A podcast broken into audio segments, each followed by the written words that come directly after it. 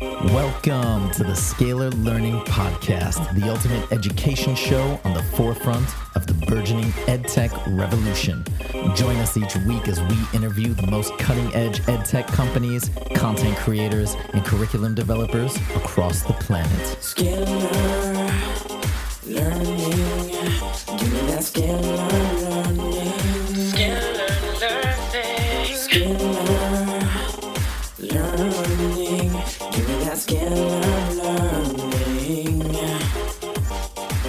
What's up, everybody, and welcome back to another episode of the Scalar Learning Podcast. I'm your host, Huzaifa, as always. And today we are continuing down with more exciting and amazing YouTube channels that are bringing a ton of educational content to the public, and especially during these times, it's so so valuable. Uh, and this is a channel that's really cool. I think they've done an amazing job of presenting content in a really fun and digestible manner with really cool animations. I've checked out a, uh, quite a few of their videos, so it's great. The channel is called Extra Credits. Okay, so what is Extra Credits? We're an educational YouTube channel made up of entertainment enthusiasts with backgrounds in game design, television production, literature, and academia. Our team creates short form animated video essays every week about game design, world history, mythology, which I love mythology, and other subjects, all of which may or may not involve a cat. So some of the, the if you kind of break it down, they have history videos, uh, they have videos on mythology, and then they also have these sort of game related videos. One uh, in particular that I saw, which was kind of interesting, was about gamification and maybe sometimes how it's done incorrectly or could be done better. They have an incredible following, uh, I believe almost over 2 million subscribers. And today we are talking to Jeffrey Zatkin, the studio director. So without further ado, Jeffrey, welcome to the show. Thanks. Great to be here. So, first of all, t- can you tell us a little bit about uh, your background quickly and how you got into the edtech world and working on a, on this amazing YouTube channel? Sure. I've um, been a in the video game space actually for a very long time. I was a video game designer starting in '97. Spent about a decade working on MMOs, massively multiplayer games, including being one of the original designers on a game called EverQuest. I spent my second decade in the game field running a video game research studio, which I started with a friend. Uh, named, studio was called EEDAR. We started with two people, got up to about 70 before we sold it. Worked for a couple years, uh, started up my own virtual reality studio, did board games, worked with Dungeons and Dragons and Catan, and uh, then shifted um, more into this space. And I found that um, running small video game studios is actually very similar to running small YouTube channels and I was friends with the original two creators of the channel, James and Dan, and came on to help them kind of move it from being a collection of things into a small business. When you joined, what was the subscriber base at that time? Uh, we were, I think, about 1.3 million. So we've gained a million subscribers since I came on. Wow, that's that's crazy. It's so interesting. I think it's so important too that we have more people coming from your background into the world of edtech because as we I, I think that's one of the, the most important elements of, of education technology is making it interesting and fun. And, and what better background to do that uh, you know than from from your background a, a game centered background. So that's incredible. So tell us a little bit about the the channel and and your and the goals of the channel.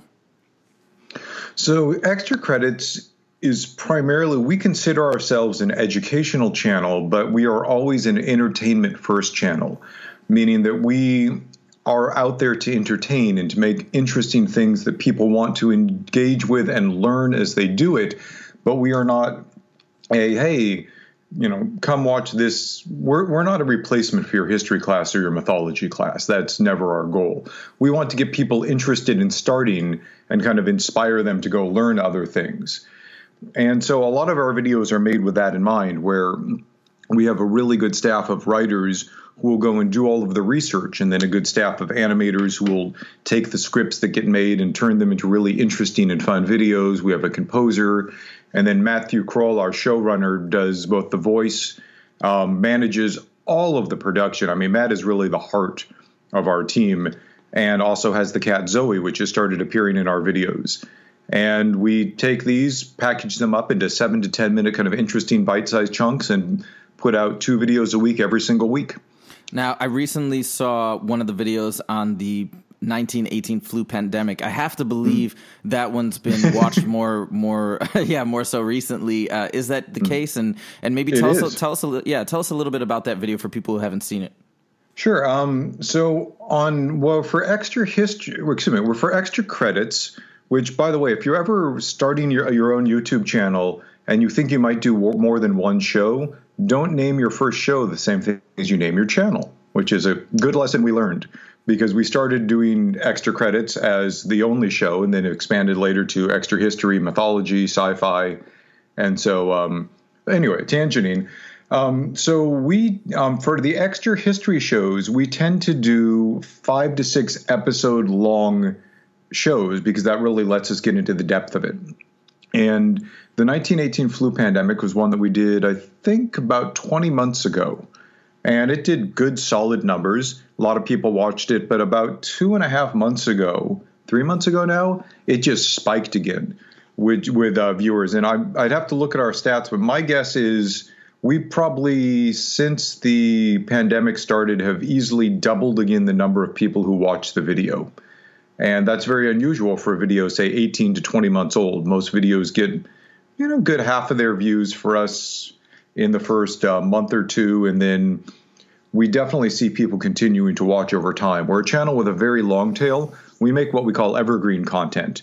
You know, if we put out something on the flu pandemic or the Arab revolt, or you know, talking about Viking um, expansion, these are things that people might watch when they come out, but they might also have a college assignment or just be interested in the subject, be searching for it later, and bump into what we do.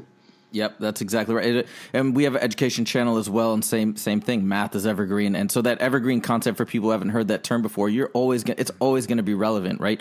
The history, Right. this this story of the 1918 pandemic flu will always be the story. So uh, that's really valuable. This brings me to another point too. Like you noticed the spike there. What have you noticed a, a, as we've gone into lockdown and we've gone to this interesting time of remote learning? And I know I've talked to some other YouTube channels recently that are like, "Oh my god, all these teachers are now sending their yes. kids to our videos." yeah, what what have you guys what have you guys seen?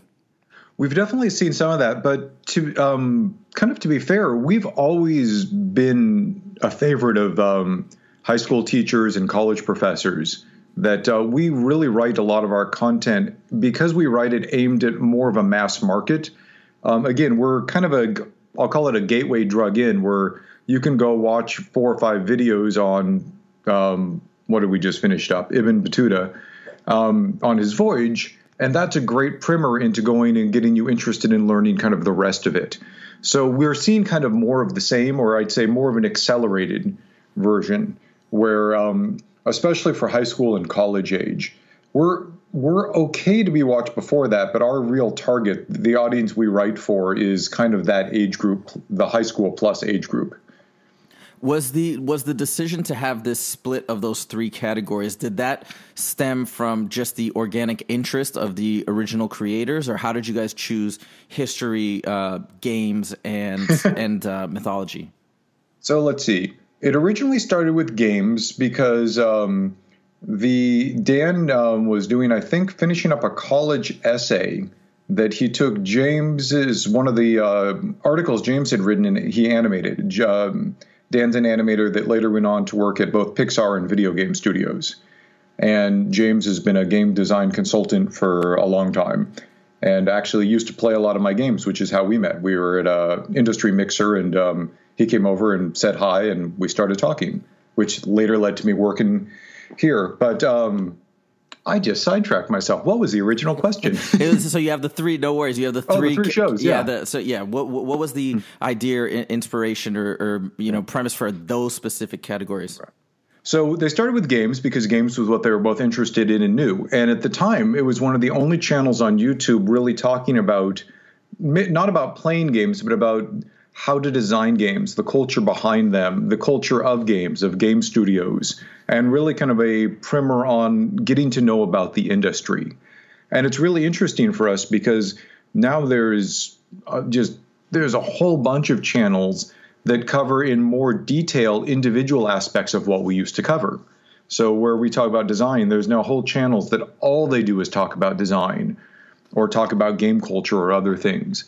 But about six or seven years ago, I'd have to double check to be exact. Um, one of the game studios that was um, let's see was Creative Assembly had some of their marketing budget left over, and so they contacted the channel and they said, "Hey guys, would you be interested? We uh, we're doing a total war game. It's um, going around some of the kind of Greek Roman time period. Would you be interested in doing an extra credit style video that um, covers this time period and this topic?"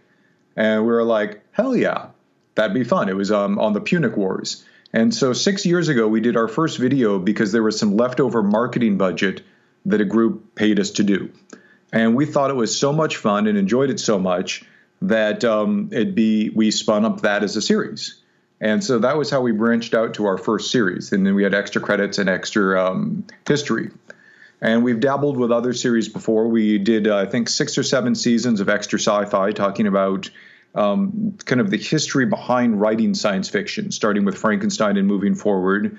And we just wrapped that one. And about two years ago, we spun up Extra Mythology, which, similar to history, takes um, mythology and kind of retells it in a shorter form with animation. Again, just to kind of get people familiar with it and learning. And so for us, a lot of it is figuring out what are we both passionate about, but what do we also think our audience would like? And if so, we, we give it a try.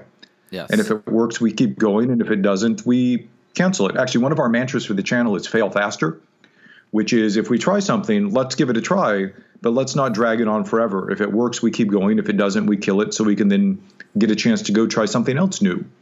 Hundred percent. You know, that's an interesting thing. As I uh, I used to read like all these self development books when I was trying to figure out when I was basically changing my entire life and career to be all education focused about seven years ago. But that's a term that I've heard many times. Fail fast. It's amazing because you have that or or get to that point and try a lot of things so you can figure out where you can really flourish. Anyway, so that's I, I love that saying. So get, getting getting back to your channel now, I know you mentioned that it's it's not a replacement for school, sure, but I can see it mm. having a huge place in education and even within academia. So for ex- so if I were to ask you if I if I had students and I said mm. I want to somehow use this massive library of videos and and things like that it's in some way like what's your recommendation? Do you say hey maybe this is the the first step in writing a paper choosing a research topic or is you know how have you seen it been used really effectively by teachers and professors We've seen a couple of really good ways. Um, one of which is is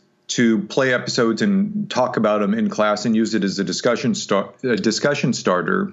Another is as they're getting into a period, even assigning it as homework or just something to watch to kind of get them familiar so that as they're reading the textbook or they're having discussions in class, it gives everybody a good starting point for, hey, cool, we've seen, you know, this is basically a primer.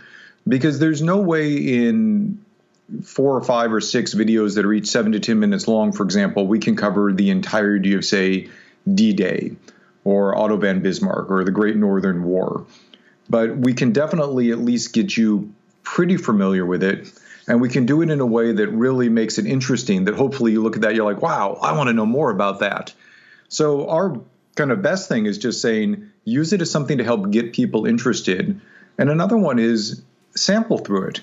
I've definitely watched ones that Rob, our main extra history writer, has written. I'm like, really? Is that going to be that interesting of a topic? And then, you know, I read his script, watch the first couple episodes. I'm like, oh, wow, yeah, that is really an interesting topic. It's just something I didn't know a lot about. And we're blessed with, we have a really good production crew. And um, it really helps us put out good stuff. Awesome. What do you got? What do you see on in the forefront? So you you've built you've built this massive library. What do you what's down the pipeline in the next year, two years, and so on that, that we can expect? Um, a lot of it's just kind of keep putting out more, especially with uh, the pandemic going on right now.